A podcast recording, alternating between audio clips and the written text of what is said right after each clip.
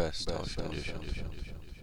W zeszłym tygodniu nie było podcastu, za co przepraszam, ale na swoją obronę mam to, że na żywo w trakcie Międzynarodowego Festiwalu Komiksów w Łodzi razem z ekipą z DC Multiverse i kazetu poprowadziliśmy panel o Batmanie pod tytułem W cieniu nietoperza. Dość udany, pozwolę sobie dodać. Polecam także znajdujący się w opisie link do krótkiej audycji o podcaście, w którym m.in. ja wziąłem udział. Dziś za to wracamy do starszych przygód Mrocznego Rycerza. Historia The Cult jest y, pod kilkoma względami ciekawa. Po pierwsze jest to jeden z zaledwie dwóch trade'ów, w których w roli Robina występuje Jason Todd. Ten drugi to Death in the Family, w którym wsławił się on głównie tym, że został zabity. Drugi to tematyka.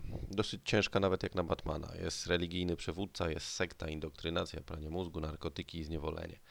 Inaczej jednak niż w podobnej opowieści Venom, gdzie również występują narkotyki, Batman jest tu ofiarą cudzych machinacji, a nie swojej głupoty. Jest także dramatyczna scena, w której komisarz Gordon zostaje niemal śmiertelnie postrzelony przez snajpera. Tak jak w Officer Down i w ostatnim filmie Nolana walczy o życie. Inaczej jednak niż w historii z New Gotham, krzyżowiec w pelerynie tutaj nie stoi z założonymi rękoma. Tym bardziej, że miasto Gotham zostaje odcięte od świata. Po wprowadzeniu stanu wyjątkowego zostaje otoczone kordonem Gwardii Narodowej, zupełnie jak w No Man's Land. Nikt nie wychodzi, nikt nie wchodzi. Nikt zresztą nie miałby ochoty wchodzić do miasta ogarniętego terrorem sekty religijnej prowadzonej przez niezwykłego człowieka imieniem Deacon Blackfire.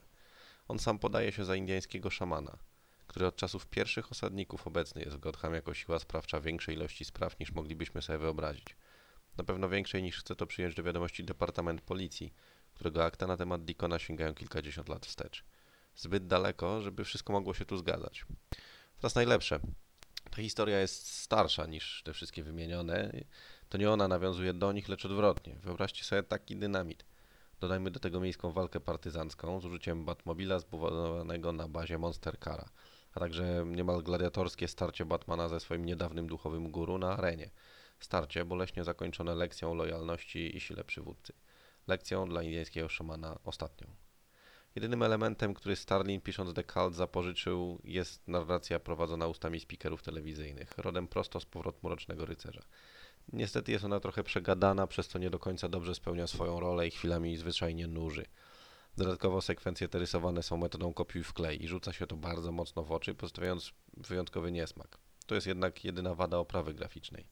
Ilustrator Bernie Wrightson z kolorystą Billem Rayem stworzyli dzieło pełne wysmakowanego nastrojowego rozmachu rozgrywające się często w mrocznych kanałach, w nocy, w ciemnych zaułkach, wydarzenia zostały wyrysowane z rozmachem i pietyzmem i pociągnięte pełnymi klimatu kolorami. Pod pewnymi względami przypominają one wręcz oryginalne kolory z zabójczego żartu. Kadry pełne są dynamicznej, dobrze zakomponowanej akcji. Sam zresztą wizerunek dynamicznego duetu należy do jednego z najlepszych. Jason Todd pod tym cyrkowym wdziankiem Robina jest młodym, atletycznym mężczyzną pełnym werwy i siły.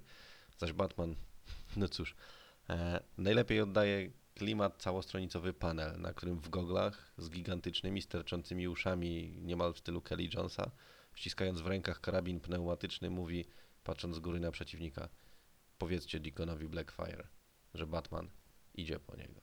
To jest moc, to jest siła, to jest człowiek, który zstąpił do piekła, a teraz przyszedł wypłacić ciemiężcy to, co mu należne.